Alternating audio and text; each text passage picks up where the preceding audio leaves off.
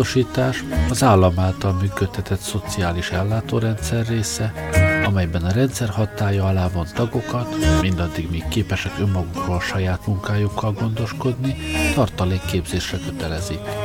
Ennek fejében betegség, munkaképtelenség idején, eltartó elvesztése esetén, valamint más kockázatok fennállásának esetén jogosultak lesznek a rendszer által biztosított ellátásokat igénybe.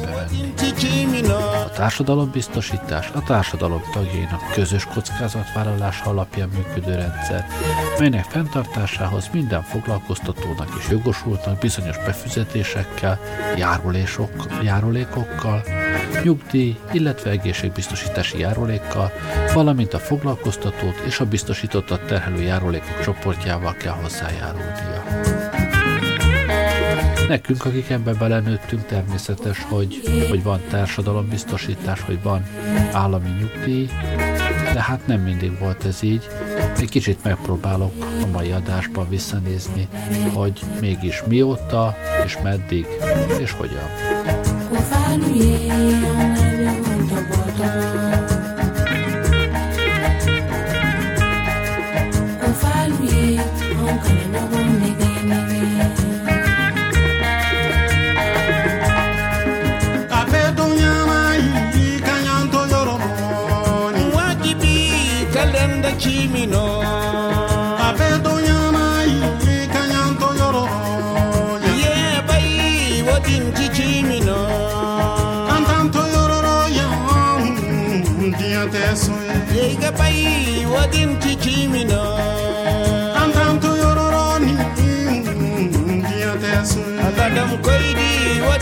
Az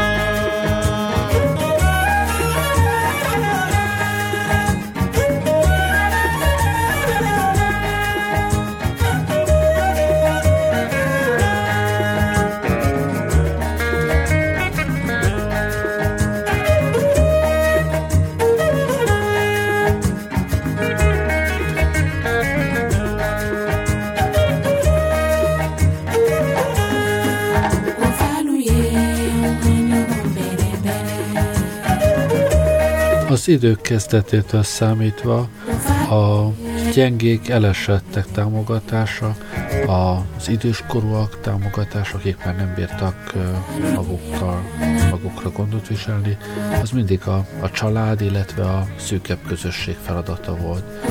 Az emberek nagy családokban éltek, több generáció élt együtt, mindig volt munkaképes generáció, és hát a, ez a munkaképes generáció volt az, amelyik, amelyik valamilyen szinten gondot viselt az esetleges aggokra.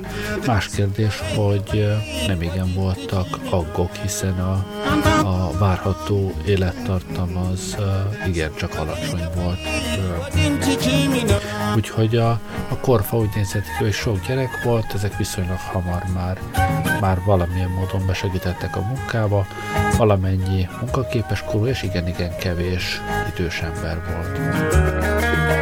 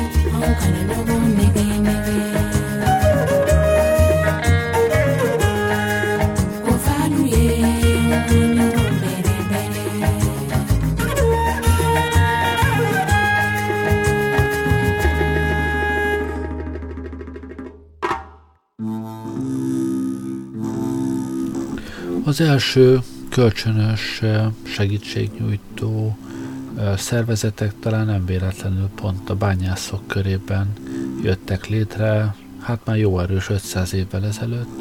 Ennek nyilván legalább két oka van. Az egyik az, hogy a bányászok között mint valamelyest iparosodott közösség, hamarabb volt meg az, hogy, hogy kisebb csoportokban, illetve a, a családjuktól elváltan, el, elkülönülten éltek a, a bányászok. Sokuknak nem, nem volt szerepe, helye a hagyományos nagycsaládokban. Másrésztről a bányászat egy, egy veszélyes sportá.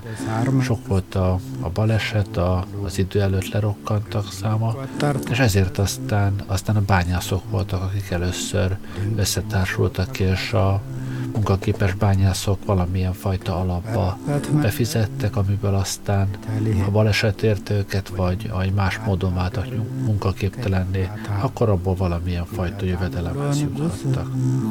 ሚኪያስ የተናገረው ሊደርስ ሳታፋልስ የወላዶችን ስራት በታህሳስ ሀያ ዘጠኝ ዕለት ከዚያው ሳሉ የምትወልድበት ቢደርስ ተወለደ።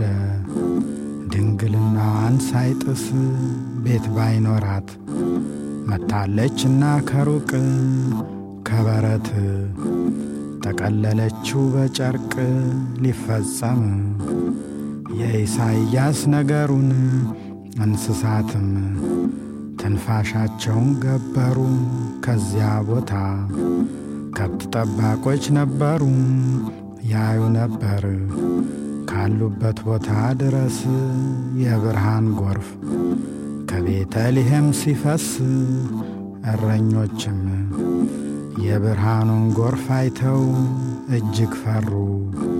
ምን ነገር ነው ብለው መልአኩም ፍርሃታቸውን አርቆ ነገራቸው። ተድላ ደስታውን አድንቆ ልዑል አምላክ ለአዳም ብሎ ተዋርዶ A magyar társadalom biztosítás szempontjából az első komoly lépést az 1861-es országbírói értekezleten hozták meg, amikor kötelezővé tették hazámban az 1854-es osztrák bányatörvény néhány paragrafusát. Ez az év minősíthető a magyar társadalom biztosítás kezdeti időpontjának, mert a törvény kötelezővé tette a bányapénz, bányatárs pénztárak létrehozását, a bányászok csatlakozását a pénztárak pénztárakhoz, a hozzájárulást a pénztár működéséhez és az ellátásra jogosultság garantálását.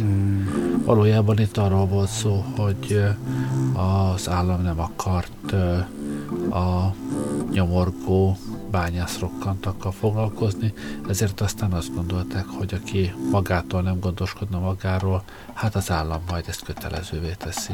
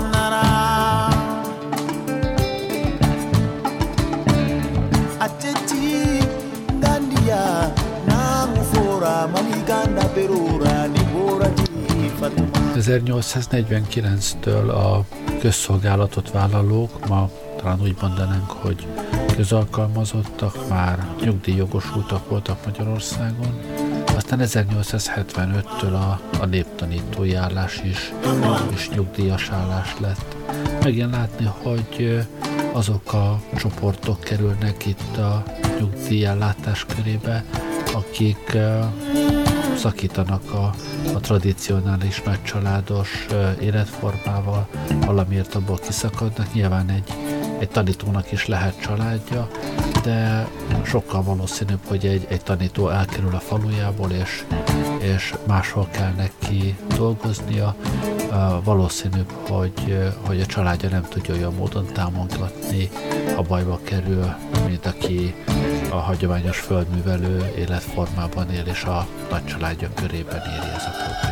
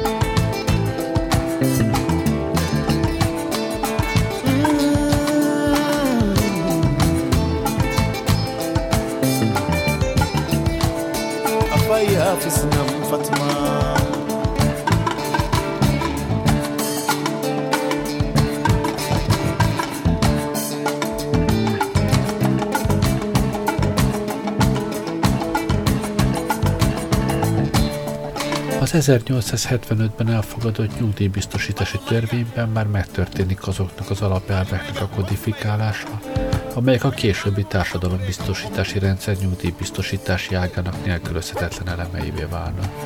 Így a nyugdíjra jogosultság, önkéntes nyugdíjazás, legalább 10 éves szolgálati idő, a nyugdíjkorhatár, akkor 65 év, rendszeres befizetés a nyugdíjpénztárba, ellátás összege, ellátás a közvetlen hozzátartozóknak, özvegyeknek, árváknak, ez mind akkor, akkor került be a magyar szókincsbe. fejlődést jelentette aztán az 1885. évi 11-es törvénycikk, amely önállóan szabályozta az állami tisztviselők nyugdíjrendszerét.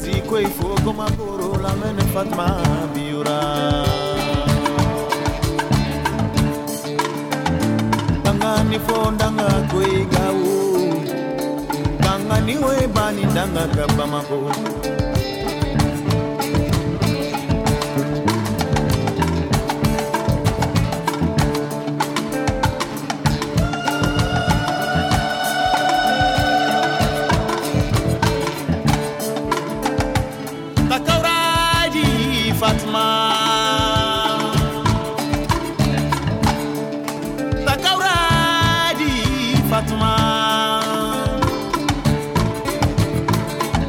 bamako la mère Fatma biora. Aljana tuogo kabagandara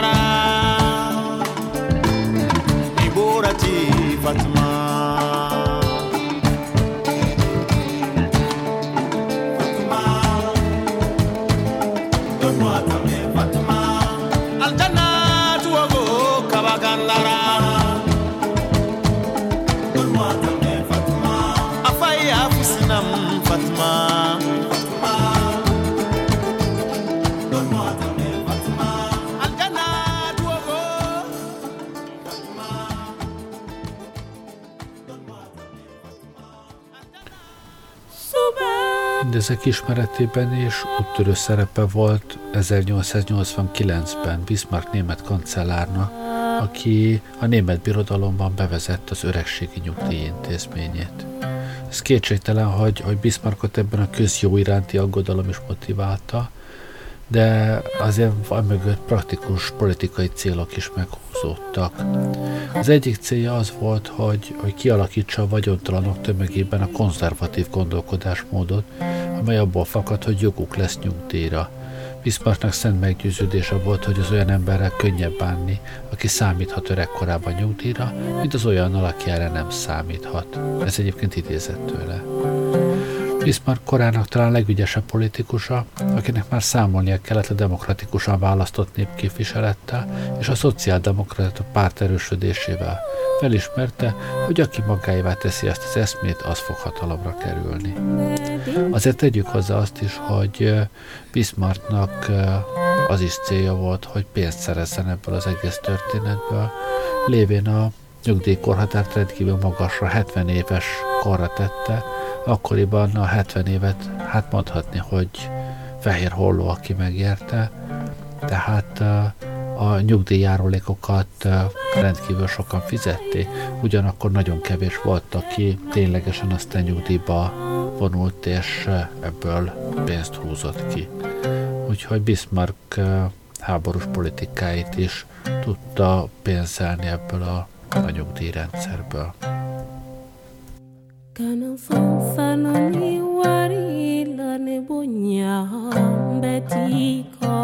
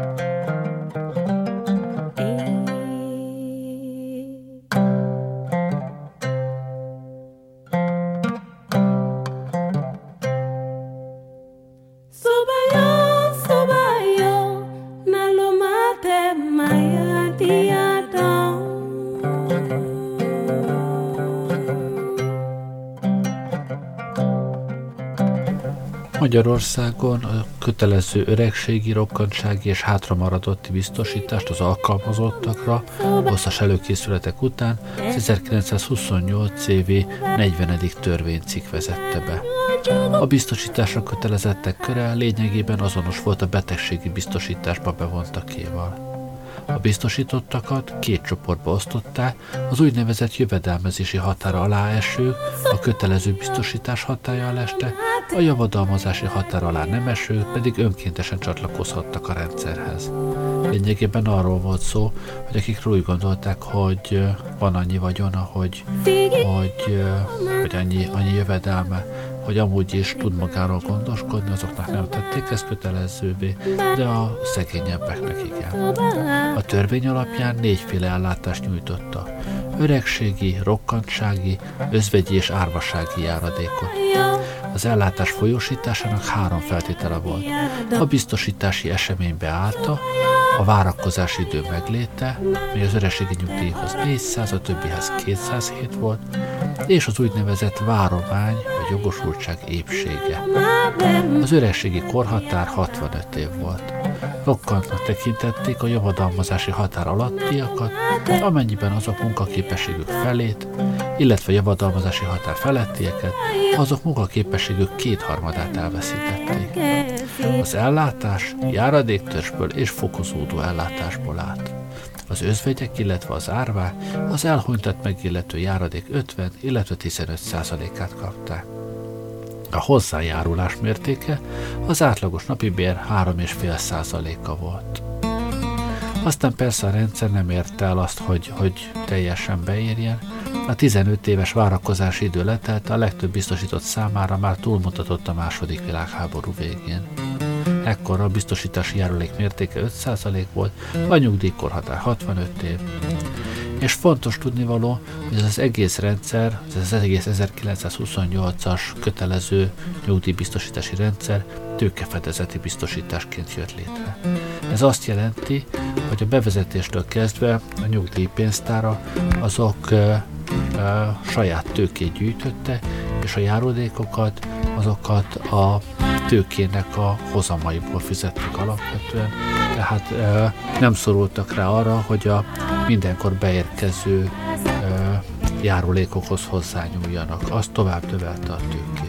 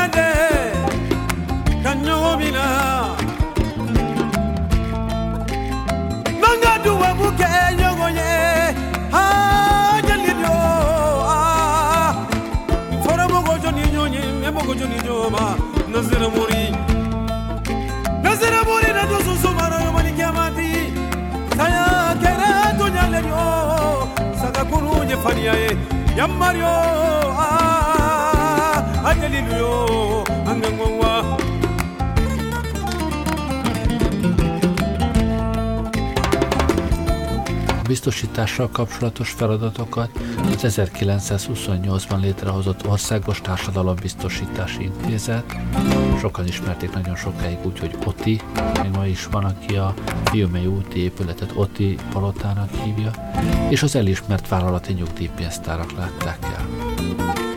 Aztán ez a nyugdíjrendszer 29-től a második világháborúig számos változáson ment keresztül úgyhogy aztán 36-ban végre sikerült megoldani a mezőgazdaságban foglalkoztatottak nyugdíjbiztosítását is, addig csak az alkalmazottakról volt szó, vagyis lényegében a városi lakosságról. A női munkavállaló alacsonyabb szintű védelemmel részesültek, a mezőgazdaságban dolgozóknak csak öregségi járadékot biztosította, és magasabb várakozási időt követeltek meg tőlük. Mindezek ellenére viszont alacsonyabb mértékű ellátást kaptak.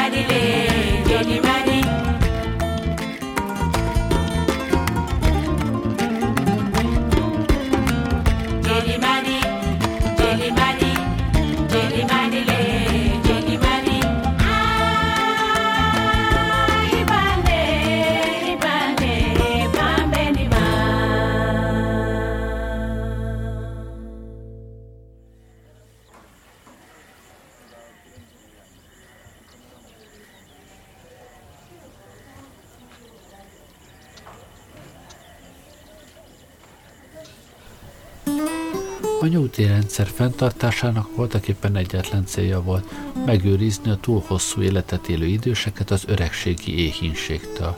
Ha valaki túlságosan sokáig élt és elfogytak a tartalékai, akkor az állam egy minimális apanás biztosította számára. Vegyük észre azért, hogy 1928-ban a várható élettartam 47 év volt a férfiaknál és 50 év a nőknél. A nyugdíjkorhatár pedig 65 éves kor volt. A nyugdíj összege például a mezőgazdasági dolgozóknál évi 120 pengő törzsnyugdíj volt és némi további járadék, de azt is csak akkor kapta, ha nem volt megfelelő méretű jövedelmező földbirtok a tulajdonukban.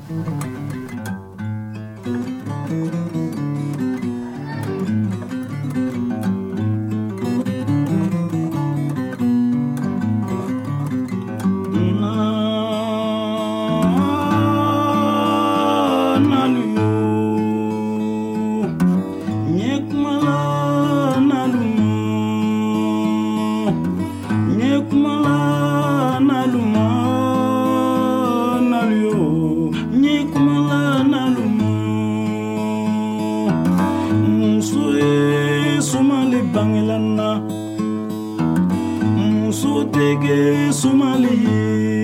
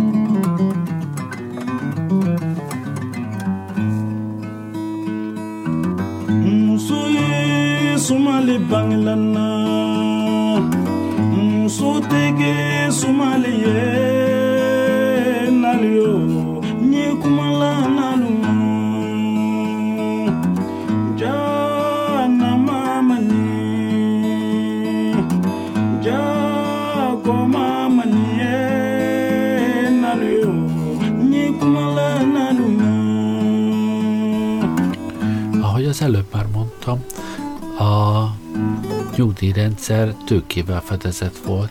A befolyt pénzeket a nyugdíjbiztosító befektette, ingatlanokat vett rajta, amit aztán bérbeadott, illetve értékpapírokban tartotta a vagyon egy jelentős részét. Ez volt pontosan az a vagyon, amit az államháztartás hiánya miatt aztán a sztójai kormány, sztójai döme, instandolta 1944-ben. Ugyanakkor populista okokból 60 évre csökkentette a nyugdíjkorhatárt. Hát azt gondolom nem jutott akkor eszükbe, hogy a nőknek 40 év munkaviszony után már nyugdíjba lehessen menni, úgyhogy egységesen 60 évre csökkentették a, a nyugdíjkorhatárt, és hogy a népszerűséget tovább e, növeljé, a négyszeresére növelték a nyugdíjak, nyugdíjak átlagos összegét. A nyugdíj folyósító vagyonából az állami estand után még maradt valamicske vagyon, és semmi lett. Aztán mivel a háborúban az ingatlanaik elpusztultak, hát nyilván szétbombázták, lerombolták őket, és ami még ezek után is nagy Isten megmaradt volna, az pedig a pengő elértéktelenedése, és ezzel a, az értékpapír állomány megsemmisülése végezte ki. Egy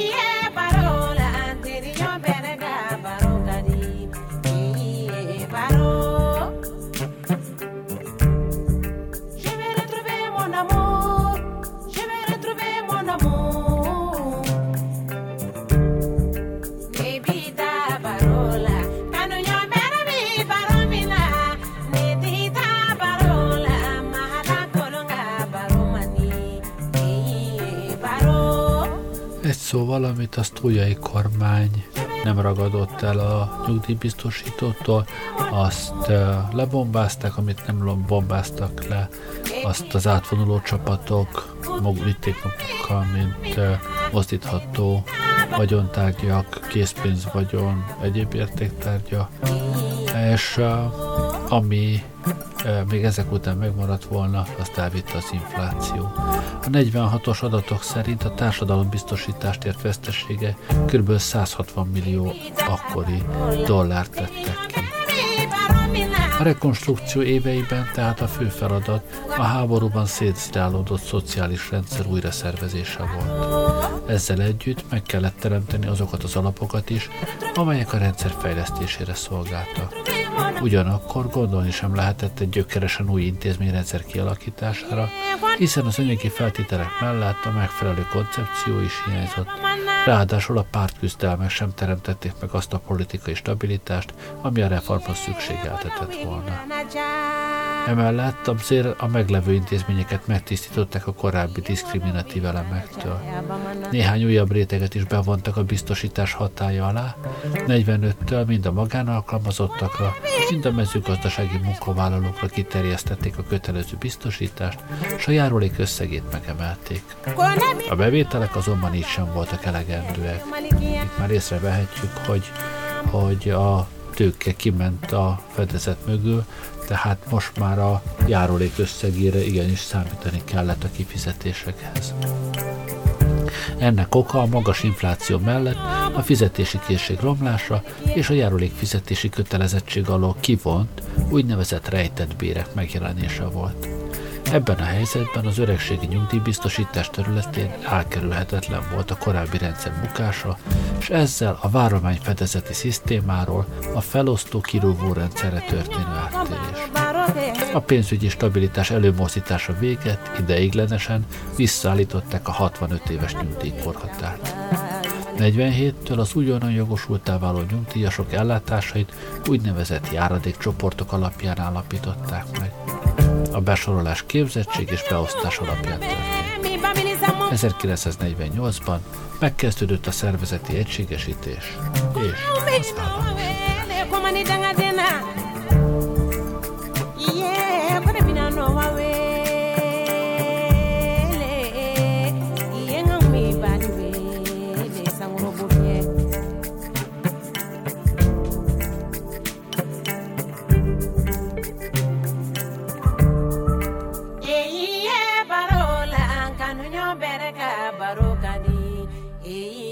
Baro, Je vais retrouver mon amour, je vais retrouver mon amour. Eyiye eh, baro la furunyo bereka baro kadi, eyiye eh, baro.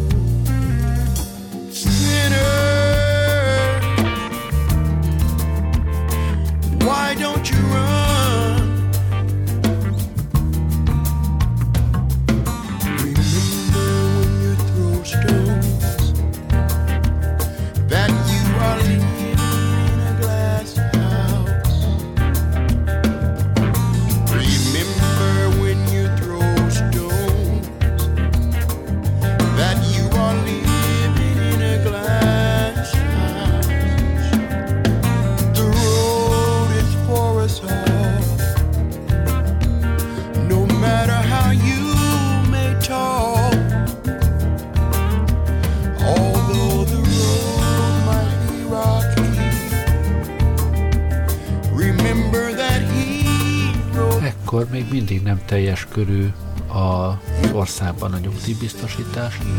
48-tól a szövetkezeti tagok bevonásával tovább bővült a biztosítottak köre. 51-ben, majd 54-ben újabb nyugdíjtörvényeket alkotta, folytathatatlan volt a korábbi nyugdíjrendszer.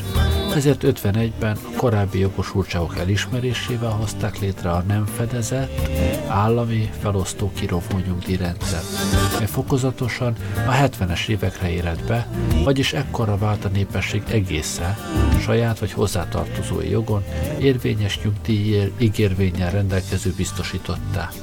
Ehhez az 1975-ös második törvény egységesítő és kiterjesztő rendelkezései is hozzájárultak. Az 1951-es törvény hatályban lépésének napjával növelték a már nyugdíjban levők ellátási összegét, és a jogosultsági feltételként megkövetett szolgálati idő hosszát a korábbi 8-ról 10 évre emelték.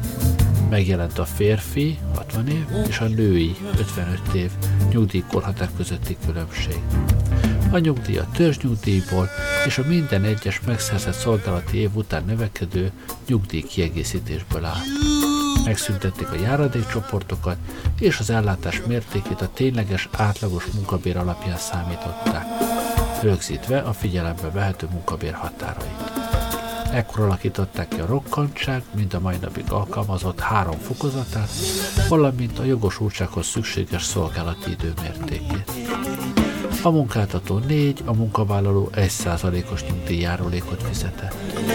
Az 1954-es nyugdíjtörvény megemelte a törzsnyugdíj mértékét, csökkentve ezzel a kiegészítő nyugdíj szerepét, valamint az üzemi balesetben megrokkantak nyugdíjállátásának mértékét is.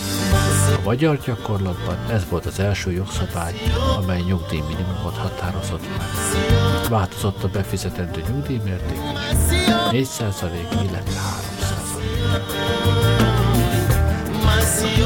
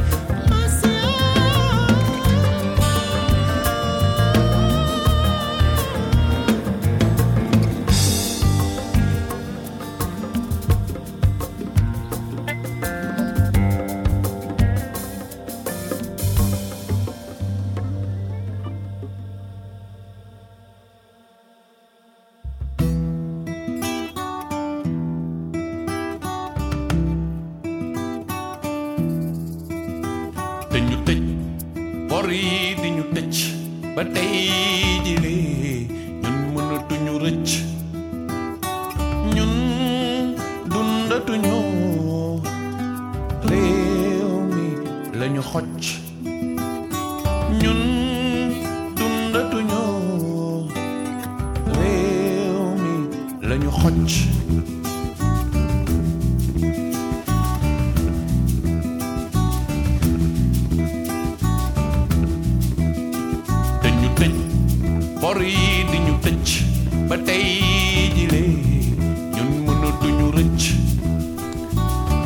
56-os forradalom után a mezőgazdaság kollektivizálásával egyidejűleg megszületett az első termelőszövetkezeti nyugdíjrendszer.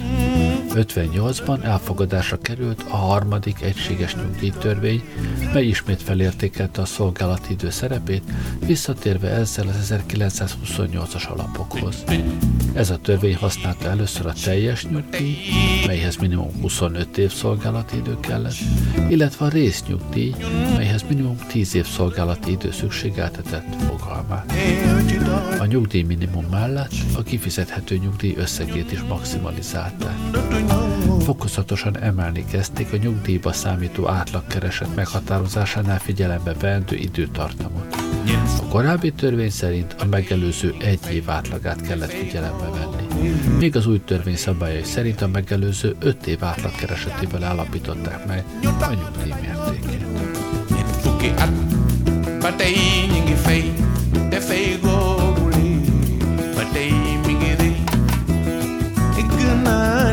bori nuñ ko tëralee dootul jeex ba faw mënatuñ ko fay baraw Thomas Sankara, qui sonne pour une sangre.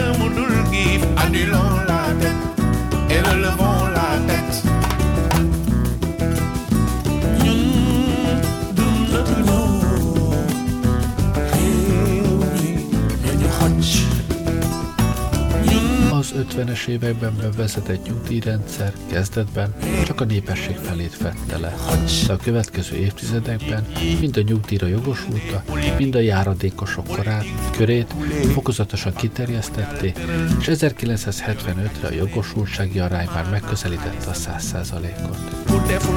A második világháború utáni időszak első, egységes, törvényi szintű társadalombiztosítási szabályozása az 1975 évi második törvény volt, mely átfogta a magyar társadalombiztosítási rendszer valamennyi ágazatát. Betegségi ellátás, családi pótlék, nyugellátás, baleseti ellátás. Ez a törvény igen alapos és szokatlanul hosszú előkészítő munka eredménye volt. 22 éven át hatályban is maradt. A jogalkotó az alapelvek között rendelkezett a társadalombiztosítás állami, általános és kötelező jellegéről. Jelentős változásnak tekinthető az egységes nyugci- nyugdíjrendszer kialakítása is. Megemelték a járulékokat, a gazdálkodó szervezeteket járulékfizetési kötelezettségük alapján három csoportba osztották, és a nyugdíjkorhatár egységesítése mellett döntöttek.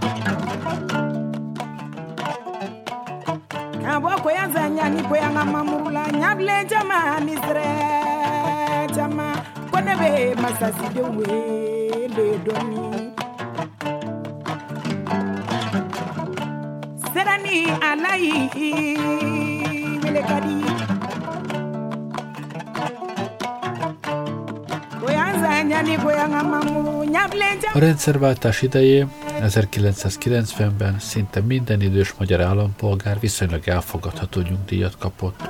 Országos átlagban az átlagkereset kétharmadát. Makrópénzügyi szempontból ugyanakkor kiemelendő, hogy a nyugdíjrendszer általánossá válásával és az öregedéssel összefüggésben fokozatosan nőtt a nyugdíjkiadások aránya a GDP-ben.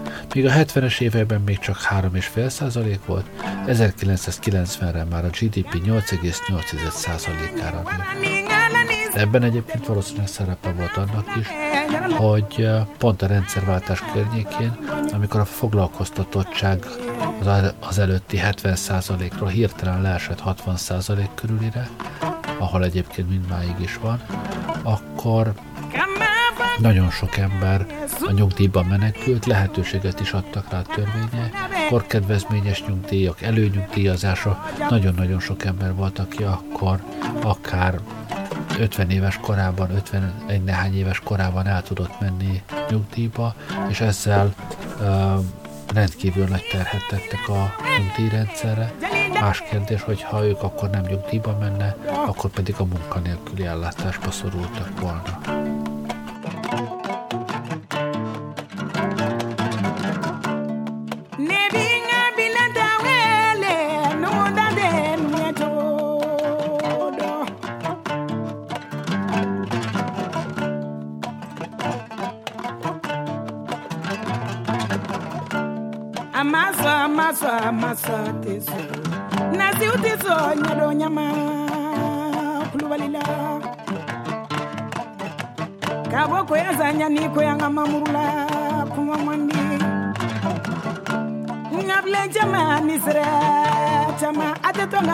mana na dugu le don we le dɔɔni nin ye nɛgɛ bila la nɛgɛ ko ko sangalama dunu nɛgɛ bila nɛgɛ la nɛgɛ ko sangalama dunu bulonba kɔnɔ boli foroko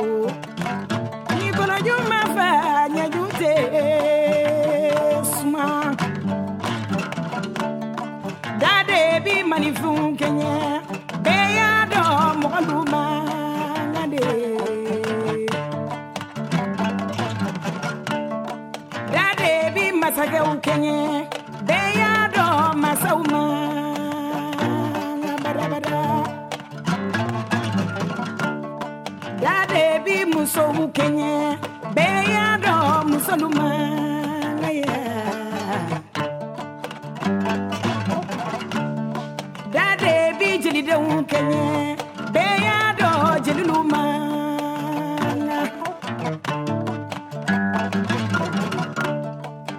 de bi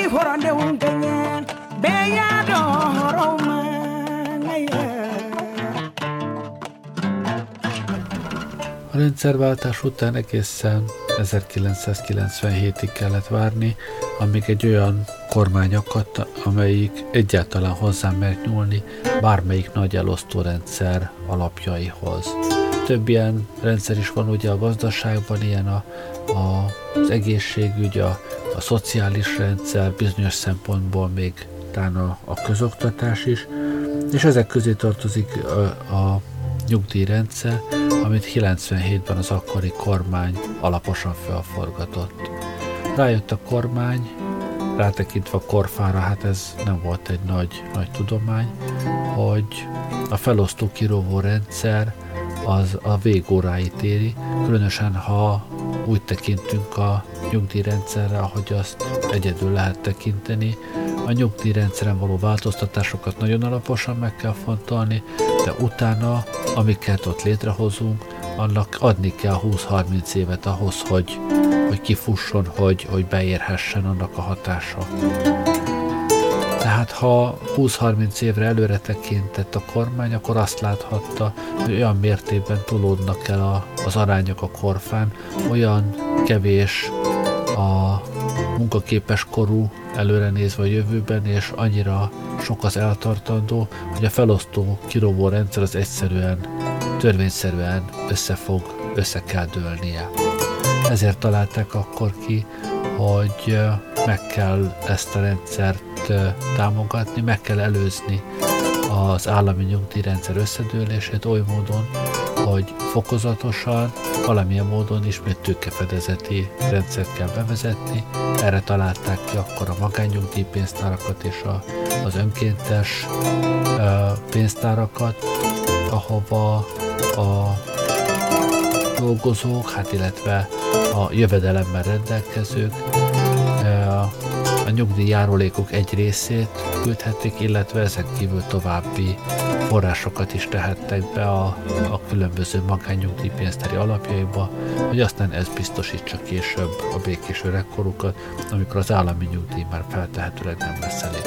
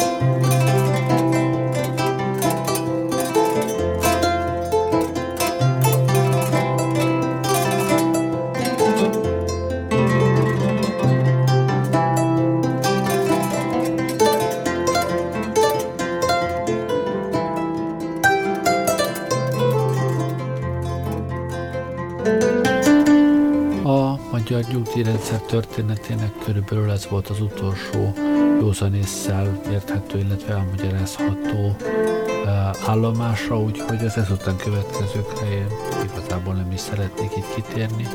Aki nyitja az újságot, vagy a szemét, az nyilván hallhat ezekről mostanában is éppen eleget. Minden esetre azért azt érdemes meggondolni, hogy mégis mi a rosszabből fogunk nyugdíjat kapni. Kinek-kinek mennyi éve van még hátra, annyi idő után, ha nem gondoskodunk magunkról. Hát, körülbelül ennyit akartam társadalombiztosításról, a nyugdíjrendszerről összeszedni ma estére. Köszönöm, hogy velem voltatok ma este. Jó éjszakát kívánok, Gerlei Rádiózott.